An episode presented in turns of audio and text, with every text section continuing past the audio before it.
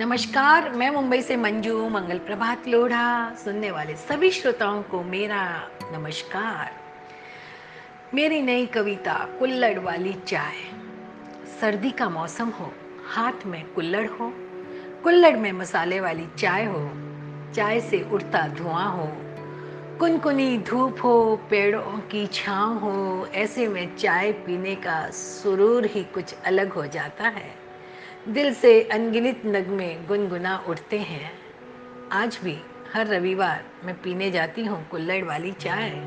एक नहीं, दो नहीं, तीन कप चाय पी जाती हूँ, केसर वाली, कुल्लड़ वाली चाय। उस कुल्लड़ में माटी की सौंधी सौंधी खुशबू समाई रहती है। याद आ जाती हैं बचपन की वह सारी रेल यात्राएँ और हर रेलवे स्टेशन पर मिलने वाली वह कुल्लड़ की चाय। उसके साथ न जाने कितने रिश्ते बंधे हुए हैं। प्लास्टिक के आगमन ने छीन लिए थे रोज़गार कुल्लड़ वालों के। लेकिन अब प्लास्टिक हो गया है बंद और फिर से आ गया है जमाना कुल्लड़ का। इस कुल्लड़ के बहाने हम स्वादिष्ट, स्वास्थ्यवर्धक पेय तो पीते ही हैं। हमारे अपने देश के लोगों को रोज़गार भी मिलता है। हमारे लघु उद्योगों को सहारा मिलता है। ये कुल्लड़ हमारा एक लघु उद्योग है। इस कोविड में ये कुल्लड़ बहुत काम आए। जितने लोग घर पर आए, उन सबको कुल्लड़ में ही चाय पिलाई।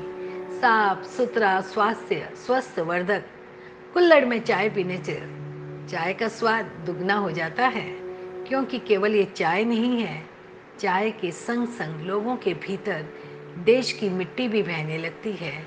देशभक्ति की भावना भी प्रबल होने लगती है।